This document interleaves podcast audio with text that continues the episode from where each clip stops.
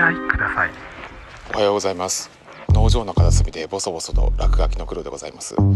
また芸能人のね、えー不倫報道、まあ、今回ダブル不倫っていう報道がされておりますけども。なんかダブルって聞くとねなんか私の中ではついついね仮面ライダーダブルが思い浮かんでしまう。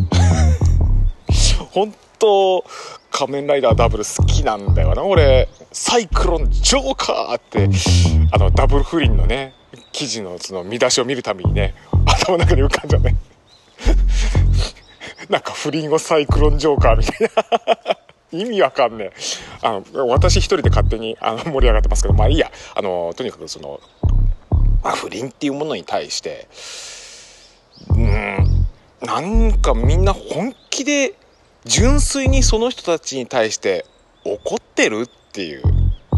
だってそもそも芸能人のそういうのってさ所詮はその人にとっては他人事じゃん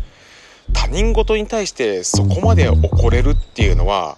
どこかしらに自分自身にも重ねるものがあるからこそ怒りがこみ上げてくるもんなんだよなっていうふうに私は思うんですよね。それこそ自分自身の周りにもそういう不安がある。あるいは実際そういう形で傷つけられた過去があるとか。あるいは今現在そういったあの裏切られてる真っ最中ですみたいなね。そういう人たちが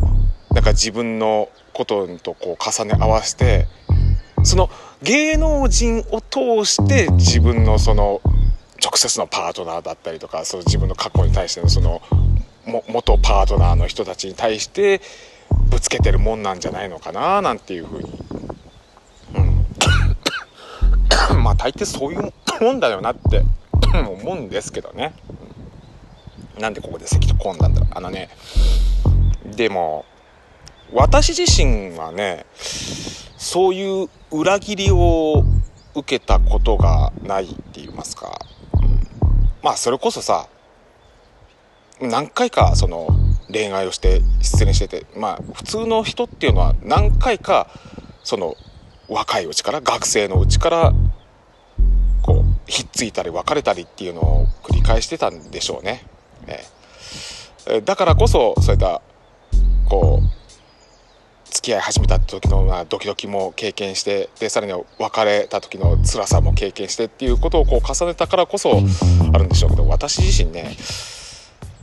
振られっぱなしの人生でしたから24まで。で今の妻に出会ってでその妻とその妻が初めての彼女ででそれでその妻と結婚して今に至りますんで。なんか真剣にお付き合いをして別れたっていう経験が私自身にないんですね。だからこそ本当に裏切られた時ってどんな感じなんだろうっていうね。恐怖はあるのよ、えー自分の中でねそういうのは結構巨大にあるの。でも妻はあの元彼とかいるわけですよ何人か。だから妻は別れた時のその辛さっていうのはもうすでに経験済みなんですよ。だからある意味では妻の方が2枚も3枚も上手なんですよ私にとってみたら。だからねどうしても妻に逆らえない。まあまあその話はいいですよねだからこそねやっぱそういう辛い経験をすでにした人っていうのがそういった芸能人に対してそうやって怒りを覚えるのはやっぱ自分のそういった過去の経験に重ねているところがあるんだろうなっていうのは。うん、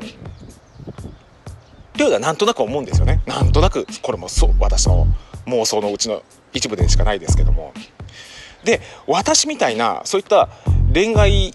に対しては未熟なまんまアラフィフになりかけているような人間がまあこういう不倫報道に対して何を思うかっていうと畜生日々そんだけん生活に余裕があるんだ羨ましいなっていう。ほんと仕事して寝るだけの生活ばっかりの人間にとったらねもう不倫みたいな感じでどっかでねそうやってなんかこう家族に内緒でしけ込んでね、えーなんかお酒飲んだりとかあるいはホテルになんか連れ込んで「うん」とかっていうようなそこまでのね1日24時間の中でそういう余裕のある時間を持てるっていうねその人のねこの余裕のあるっていう部分のね、そこの生活スタイルにね、あの、すごいジェラシーを感じる。もう、